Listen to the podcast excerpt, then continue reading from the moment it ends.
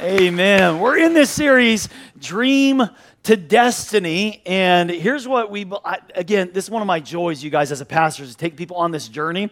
People that are far away from God, for them to get this revelation that Jesus is Lord of all, but that not being like the end of the journey. It's the beginning of this amazing journey to discover God's destiny like you were created. Everybody was created with a God defined destiny in our lives. But in order to achieve that destiny, we have to develop like the inner fortitude. We got to go through some transformation because we can't carry the weight of the destiny God has called us to immediately. God's got to take us through a process to build our character and our faith and our inner life. And that's why God takes us through these character tests to prepare us. The only reason that you wouldn't fulfill the destiny God has on your life is because your character isn't big enough to sustain it.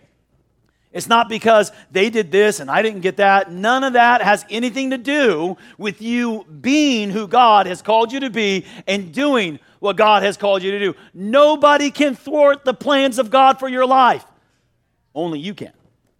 Are you hearing me, church? So God's got to take us through a process to develop our character. And we're studying the life of Joseph in this series because God takes Joseph through 10 tests to refine his character for this amazing big destiny he had for him, but we have to go through, no matter the size of your destiny, you have to go through the same character building tests uh, if you want to achieve your God given destiny.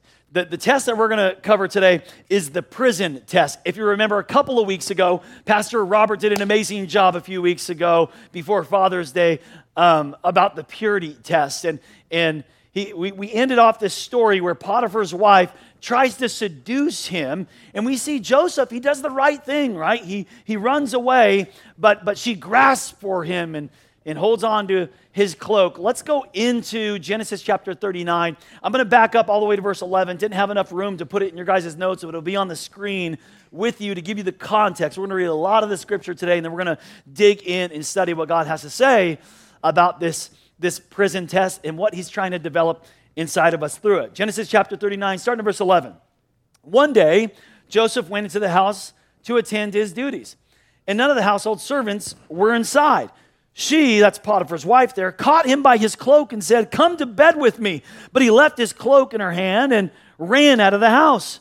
When she saw that he had left his cloak in her hand, and had run out of the house, she called her household servants and said, Look, she said to him, this Hebrew has been brought to us to make sport of us. He came in here to sleep with me, but I screamed. And when he heard me scream for help, he left his cloak beside me and ran out of the house. She kept his cloak beside her until his master, that's his her her husband, came home. And, and she told him the same story. The Hebrew slave you brought us came to make sport of me. But as soon as I screamed for help, he left his cloak beside me and ran out of the house. When his master heard the story, now again, this was a fabricate, this is a lie. This came from the enemy, okay? This was the enemy is a liar and the father of lies. This was a lie, a fabrication of the reality. When the master heard this fabricated story, um, his wife told him, saying, This is how your slave treated me. He burned with anger. Joseph's master took him uh, and put him in prison the place where the king's prisoners were confined. They're talking about the prison test here. Here, Joseph is, again, he has to uh, suffer some consequences that undeserved now, and he's in, in prison. And so it says that what Joseph, uh, while Joseph was in prison, the Lord was with him there. Even there in the darkness of that prison, even while he's suffering, God is still with him there. And he showed him kindness and granted him favor in the eyes of the prison warden. So the warden put Joseph in charge of all those held in the prison. And he was made responsible for all, all that was done there. The warden paid no attention to anything under Joseph's care because the Lord was with Joseph and gave him success in whatever he did. We see that Joseph has some character or faith that, that he's able to, even in the prison, rise to like the second in command. Joseph, though, fi- finds himself again at another setback to the destiny. He, he's got a dream from God. He knows he's called to something. And, and, and here he is, another setback to the dream, to him fulfilling his destiny. But it's not really the trial or the setback. That's not the problem. We're discovering that it's how we respond to the trial, and it's how Joseph responds to this prison test right here that we're talking about that actually sets him up for his destiny. And the prison test, listen to me, the prison test is all about perseverance. That's what this is about. It is, it's talking about God developing character in our lives through things that we go through, persevering through difficult seasons.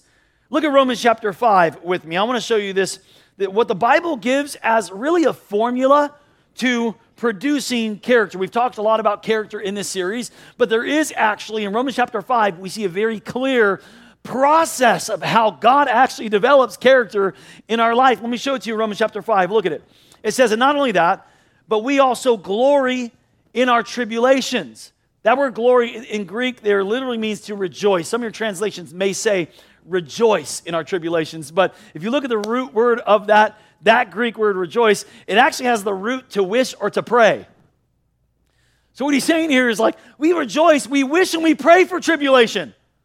We glory in them. Why in the world would anyone do that? Here's why. Look what he says knowing that, oh, we know something. Something is behind this. There's something else that God is doing. In the, I'm not going to get caught up in the problem in and of itself. I can rejoice in the tribulation because I know something that other people don't know. I know God's producing something through this thing, knowing that tribulation produces perseverance, and perseverance produces character, and character produces hope. Now, hope does not disappoint because the love of God has been poured out in our hearts by the Holy Spirit who He has given to us. Now, I want you to see, you guys, here, this is a, process of how God develops us and in a formula, really. And let me just show you, I'll break it down for you of what God is trying to do through your prison test. And I guarantee you, every single person in here, you're going through tribulation because you're on earth. It's going to happen, okay? So let me, let me break down this, this this scripture so you can see what God is trying to produce. You can know the same thing Joseph did and respond to your prison differently. Are you with me, you guys? You can respond to the tribulation differently. So here's the first thing this scripture was just telling us tribulation produces perseverance. Write that down. Tribulation produces perseverance. I just took that right out of the word, you guys. Tribulation produces perseverance. Now, let me explain something to you. You don't have to wish for or pray for tribulation, it's going to happen. No one need to be like, God, give me tribulation. No, you don't need to do that, okay? It's just, it's to happen. It's life. Jesus says, in this world you will have tribulation. But take heart, I've overcome the world. It says that we rejoice in our tribulation. Some translation says rejoice in our suffering. Another similar verse in James chapter 1 you might be familiar with, verse 2 and 3. He says, Consider it pure joy, my brothers and sisters, whenever you face trials, and then he says of many kinds. There's just not some trials God will use. No, God's using this kind of trial. I can see how God can use this. And but no, he says many kind. Even when the enemy's out to get you, God can use that trial for your good. Even when you've been accused and undeservedly punishing, like Joseph is getting punished for something he didn't deserve, God can use those trials as well of many kinds because you know something. Again, there it is. You know something here that regular people, other people don't know. You know that the testing of your faith produces what? This is all throughout the Bible. This is it produces perseverance. Not very many people enjoy tests, but you cannot go to school without taking tests. Because tests reveal something, don't they? They reveal if you need to redo the material. Are you ready to go on to the next grade? Okay, and God is very interested in, in taking you on the journey of, of developing you and growing you up and maturing you and getting you on to the next grade. So, what does He do to that? He wants to make sure that you're ready for it. So, He gives us these tests to make sure do, does He need to redo this? Do we need to go over this again? Or is He ready for what's next that I have for Him? You have to be able to realize what's really going on in the, te- in the test. It's producing something. It's literally cooking something, it's crafting something. And I think a lot of times the problem itself, it hijacks the learning experience that God intends for it. We get so focused and fixated on the actual problem, on the actual issue, but I promise you, I'm telling you this, tucked away in that problem is a lesson God's trying to teach you. Tucked away in your financial troubles, I'm telling you, there's a lesson in there that the Holy Spirit's trying. Tucked away in the marriage struggle, tucked away in your relation, tucked away in that stuff, I promise you, you're getting so fixated on the problem, but behind that, God's producing something through that tribulation. He's working, he's cooking, he's crafting something inside of you. You almost have to get over the distraction of that bad place and circumstance, the, the bad circumstance of your prison, so you can learn the lesson. The test is developing something inside you called perseverance. Let me say it this way every tribulation that you go through, God is trying to develop this quality inside of you. Every one of them, every tribulation you go through, God is trying to develop perseverance inside of you. What does perseverance mean? Perseverance is patient endurance through long and difficult trials. Or, or it's, it's also called staying power to stick with it, to stick it out, to not give up, to have grit and continuance, to persevere. I'm not going to stop or quit. It's the ability to go through that junk. And I'm telling you, God is going to allow some things to happen in your life, and you try to run from the very things that God is trying to use to develop you. Sometimes I think we pray, we're like, God, get me out of this. Help me, Lord. And God, I think up in it, He's going to open your eyes. I'm using it. Wake up. No, no, no. I'm not going to get you out of this. This is the very thing I put you in to develop something inside of you. Stop looking at it and start looking for me through it. Which leads to this next step. You guys, God's more interested in your character than your comfort, in your holiness than your happiness. So, so here's, here's the formula. Look, I'm just I'm going to break down what God's doing in, in the prison, in the tribulation. Tribulation, all tribulation, God's trying to produce perseverance. Perseverance produces character. Again, right out of the scripture. I looked up character throughout the entire Bible, and anything that had like inner heart or fortitude, all throughout the scriptures, every place it's in the Bible, and I found no place in the entire scripture that develops character. The only thing that develops character mentioned in the scriptures is you have to persevere. You have to patiently endure difficult seasons and circumstances with the grit of staying power if you want to get character. Joseph endured 13 years. David endured 13 years. Uh, Moses was 40 years in development. Some Israelites never achieved the promised land. They never got to their destiny. See, it's how you like how you handle or how you react and respond to the tribulation, to the prison test, will determine if you even walk into your destiny at all. To patiently endure. It's right out of Romans chapter 5. Listen, one of the one of the things, if you have authority in this room, if you're someone who's a boss or a parent or anything like that, the worst thing you can do is promote someone before they're ready. It's the worst thing, man. Or deliver them out of a trial that God has taken them through to work out character in their life.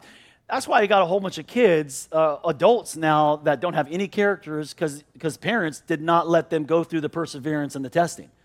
They rescued them and bailed them out, and now they have no character as adults. Okay? So, the worst thing you do, if you have authority in this room, the worst thing you can do is come to somebody's rescue instead of letting God do what He's supposed to do inside of them. Okay? Uh, and here we see this all throughout Scripture. We see perseverance works character in our life. And Joseph was a man of great ability. And, and, everywhere he goes, he rises to the number two person. Whether it's Potiphar's house, it's the prison, it's, it's Pharaoh's house. The Bible says every time they didn't have to look for anything under Joseph's care.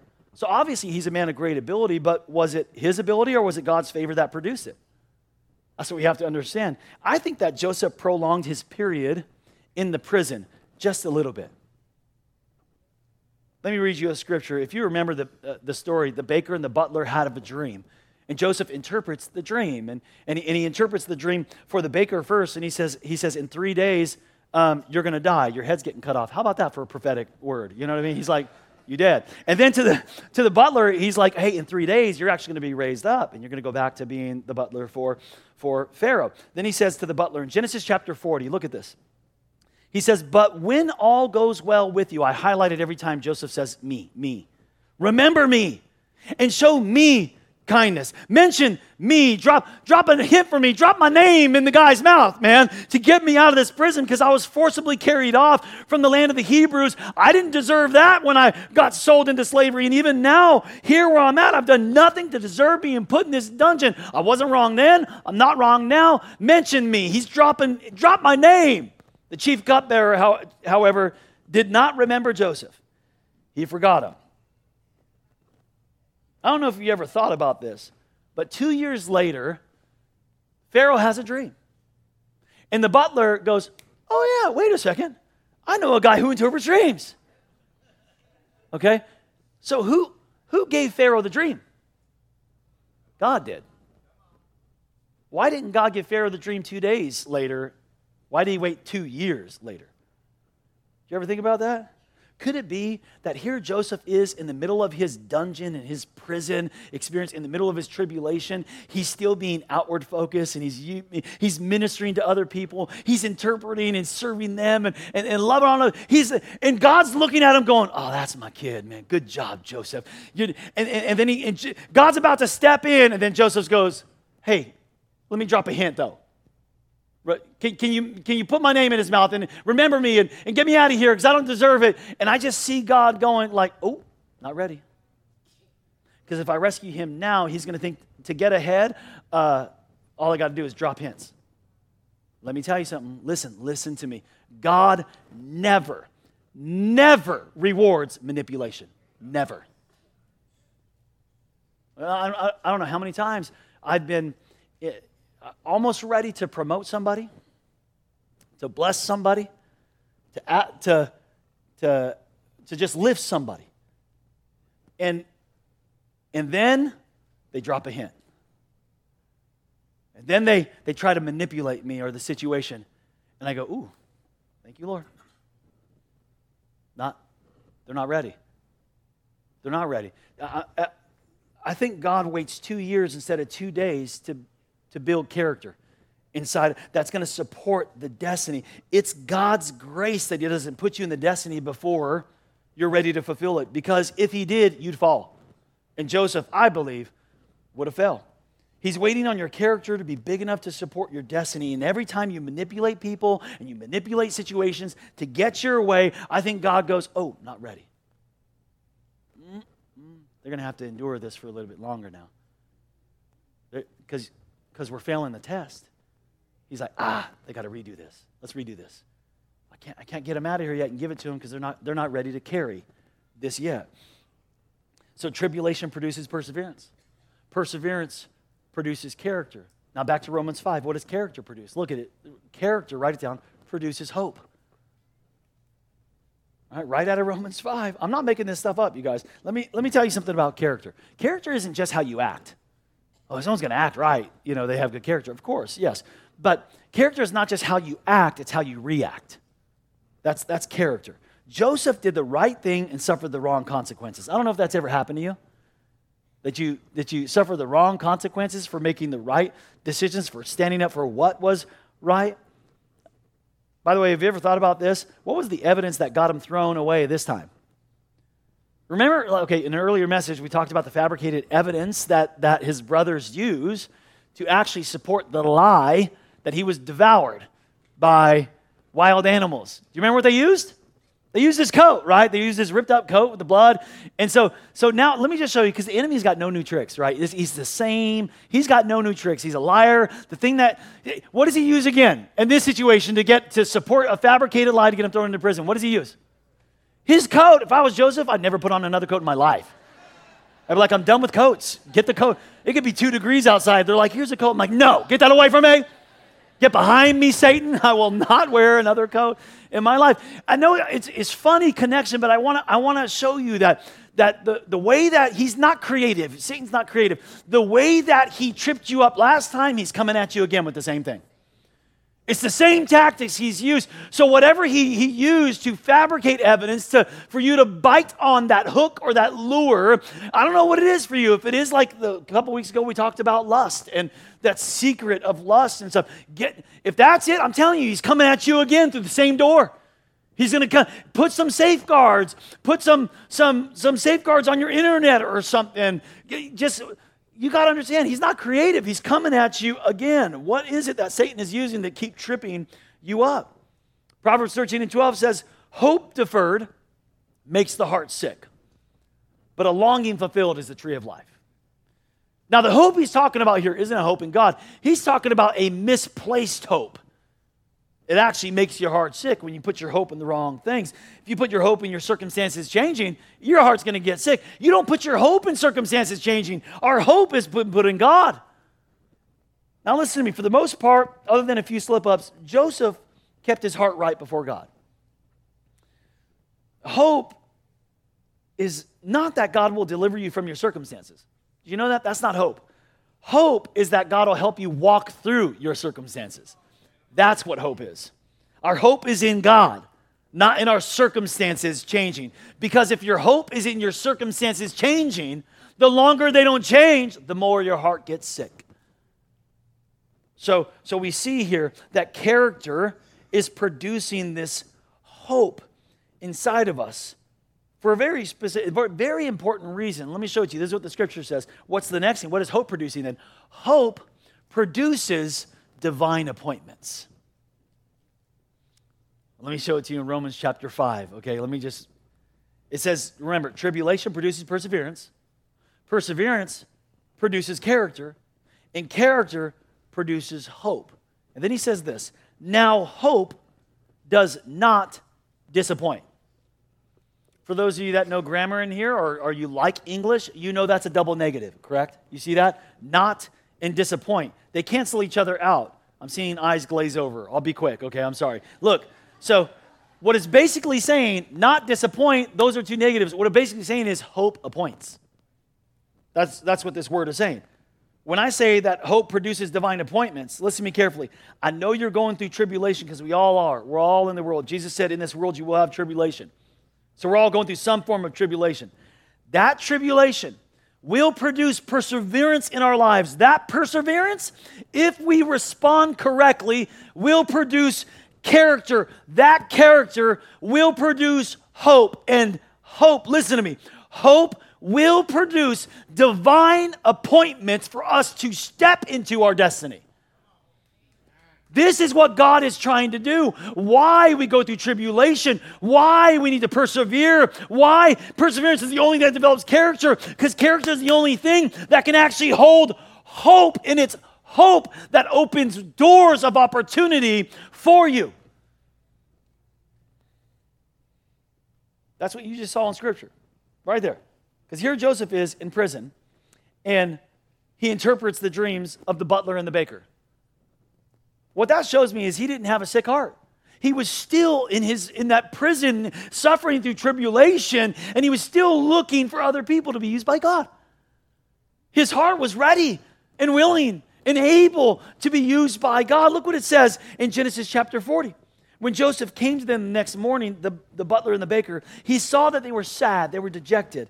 And he asked Pharaoh's officials who were in custody with him in his master's house, Why do you look sad today? See, because Joseph still had hope in his life, it was, it was that hope that produced the divine appointment. If he was not, if he did not step into that moment to be used by God and interpret the dreams, he would have never achieved his destiny. Are you guys seeing this? Okay. That disappointment some of you are experiencing with your circumstance, with your life, with whatever tribulation you're going through, is a lie of the enemy. You are to be disappointed. What you are believing in that, in that position of your disappointment, hear me please, in your position of disappointment, you are believing you missed the appointment. The enemy has convinced you that you missed the appointment of God. And that is a lie from the devil.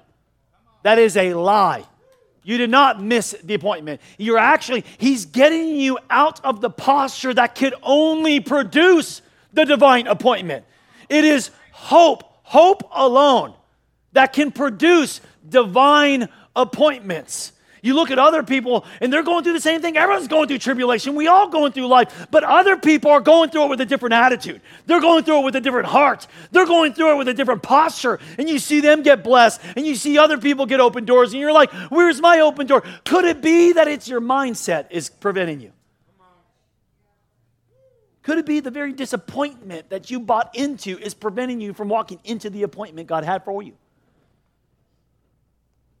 Are y'all with me today, you guys? Our hope.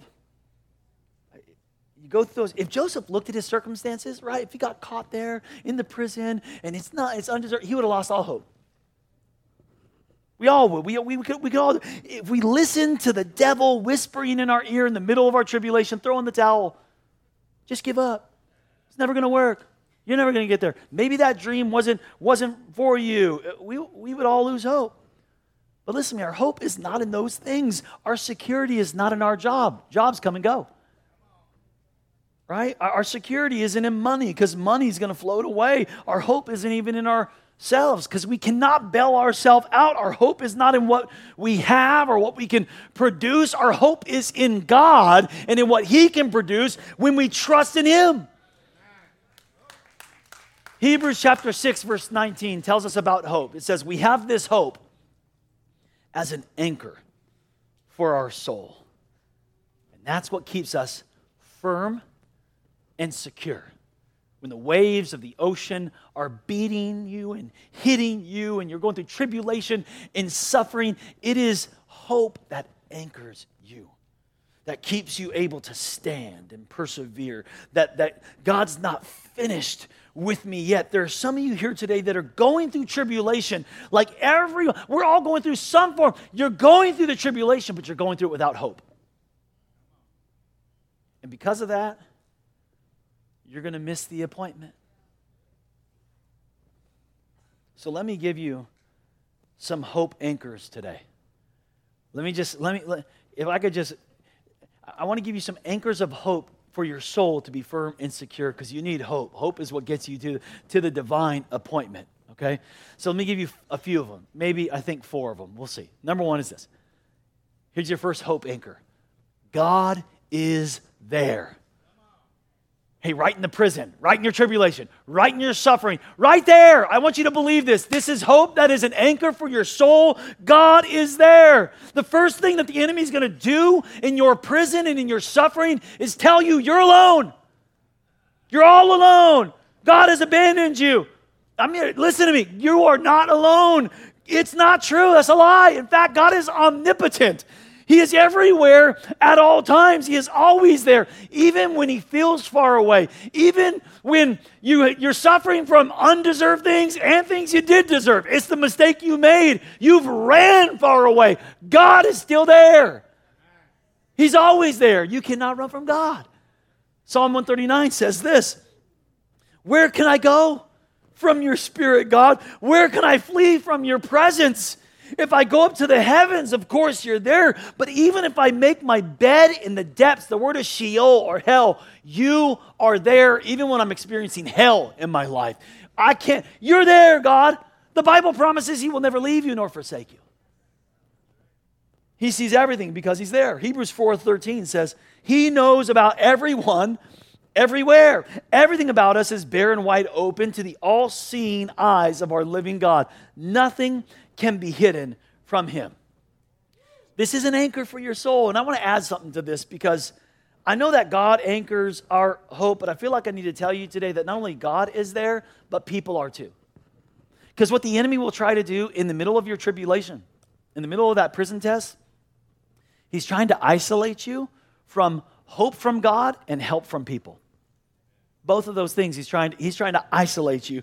And we even think things um, and, and, and like, oh, nobody's here for me. We go through tough times. Nobody's here for me. Nobody cares. And, and he didn't call me and she didn't reach out to me. I've seen it, man. People isolate themselves because a thought the enemy placed in their mind and they fabricates evidence like, did you see what she did? Did see how she looked at you? Yeah. Has the enemy ever lied to you like that? Yeah. They didn't call. Oh, you know why they didn't call? Because they don't love you. I'm telling you, this, is a, this is a lie of the enemy. People are here for you that love you. Not only is God there, but people are there too. God is there. It's an anchor for your soul. Here's the second anchor that you need in the middle of your prison, in the middle of the tribulation. God is never late. You got to believe this. It'll anchor your soul firm and secure. God is always on time. He may appear to be late, but he's not. Be patient with God. And by the way, be patient with yourself too. One of life's greatest frustrations is that our timetable is very rarely God's timetable because we're in a hurry. But God is never in a hurry. You realize that, right? God is never in a rush. He's never in a hurry. When God wants to create an oak, he takes hundreds of years. When God wants to create a fungus mushroom, he does it overnight. See, great, souls, great character is grown from the struggles and the storms of seasons of suffering. Be patient with the process. There is no other. You guys got God is famous for his midnight rescues, his last minute recoveries. It's how he works. Acts chapter 16 tells us of a story where Paul and Silas were going through a prison test themselves. In the New Testament, they were wrongly accused and suffering and in the prison. It says this about midnight, can't it get any darker than this. It's the darkest of dark in their situation. Paul and Silas were praying and singing hymns to God, and the other prisoners were just listening. They didn't join in on the singing, they were just listening. Paul and Silas were praying and praising. They must have sounded crazy, but they knew something about their tribulation that these other guys didn't know.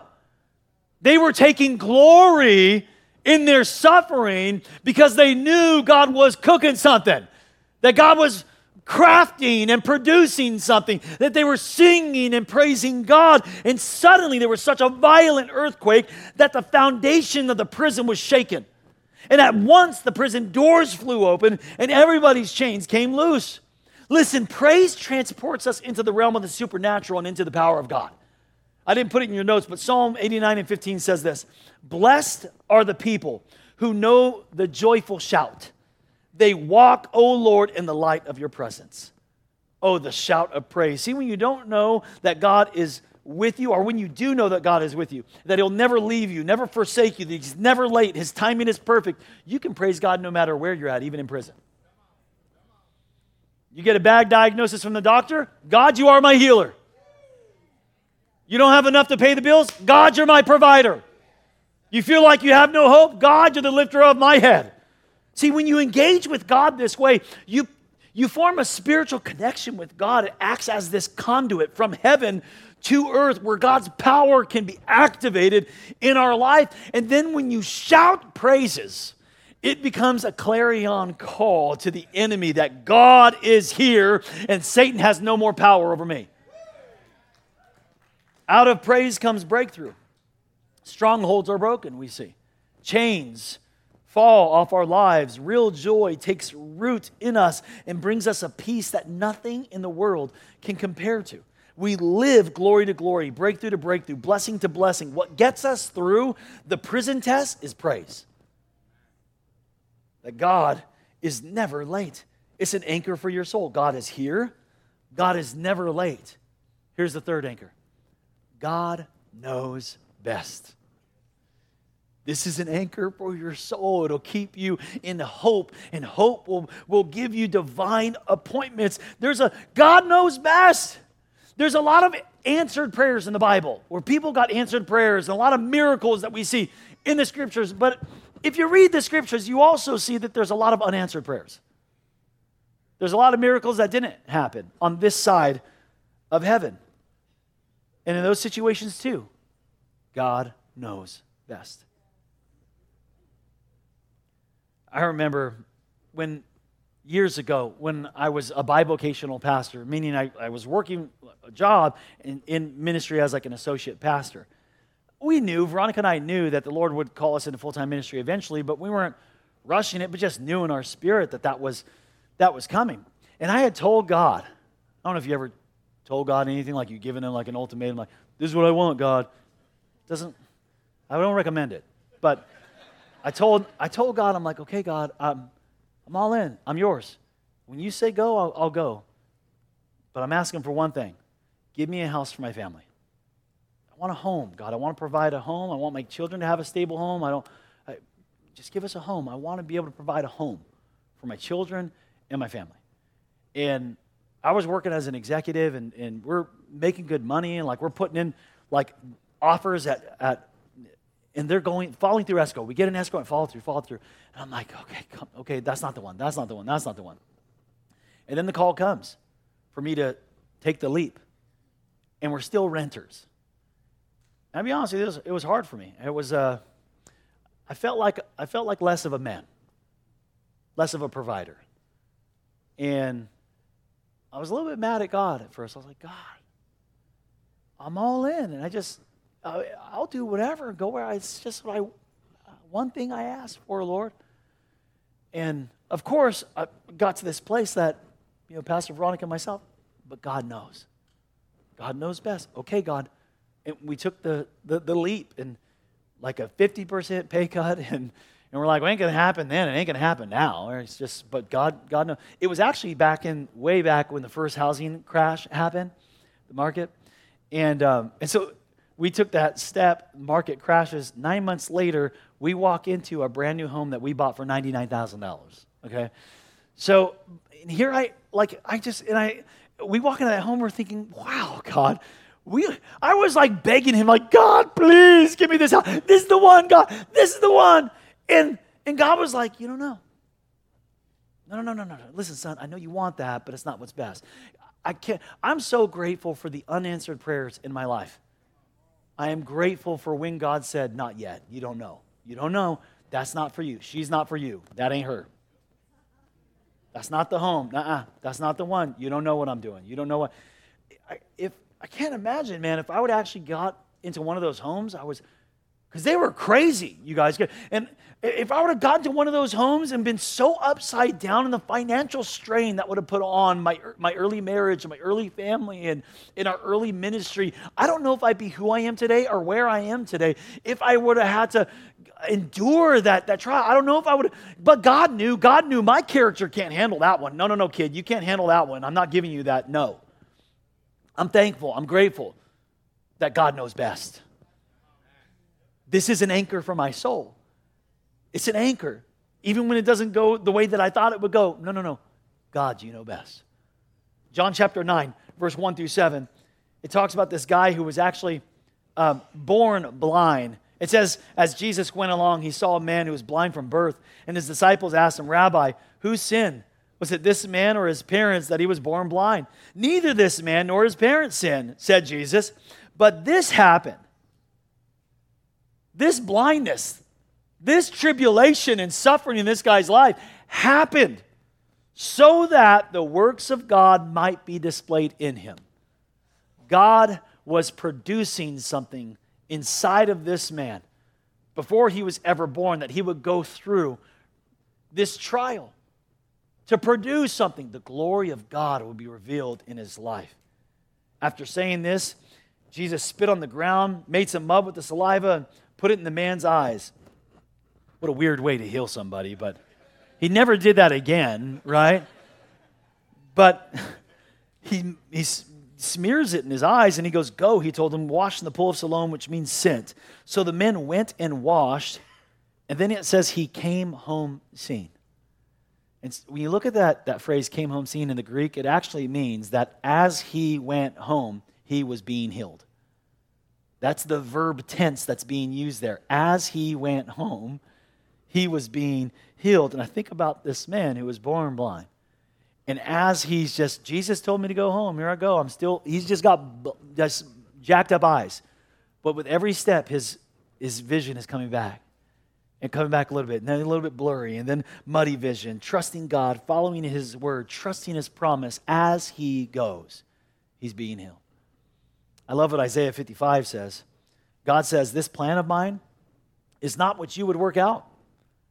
Of course, it's not. We would love to see just everything go smooth and easy. God goes, this, this plan of mine, though, what I have for you, it's not what you would work out for yourself. Neither are my thoughts the same as yours. For just as the heavens are higher than the earth, so are my ways higher than yours, and my thoughts than your thoughts. See, I've just decided, you guys, to accept that God's will and my plan for my life. I just accept it. God, you'll work it out how you see fit. I surrender control, which in fact, I never had control. If you think you have control, you're fooling yourself. Control is illusion. You have no control. This is an anchor for your soul to say, you know what? I don't have control. God, you know best. God is there. He's never late. He knows best. And lastly, and then I'm going to give you this in a scripture, and then I'm going to pray for you. Write it down as an anchor for your soul. Number four, God cares. He cares. As much as I love you as your pastor, and as much as I pray for you, and as much as you love your kids and your children, listen to me, God cares for you more. James chapter 5, verse 11. It says, You've heard of course, of Job's staying power. That word is perseverance. Staying power, his perseverance. And you know how God brought it all together for him at the end. That's because God cares. Right down to the last detail, God cares for you. Look, every single one of us are going through tribulation. We all have to go through the prison test. But are you going through it the way that God wants you to go through it? Are you is it developing in you perseverance or complaining and criticism? Because the whole reason why we're going through the tribulation, God wants to develop perseverance in you, staying power through the difficult seasons and suffering so that character is developed inside of you. Some of you are here today and you're disappointed. You are. You've, you've even told other people. You told yourself, you've told God that you're disappointed. It's a lie of the enemy to keep you from the divine appointment to keep your, your heart in a place of hope, in a place of anchored. In, in that place of anchored hope that actually produces divine appointments.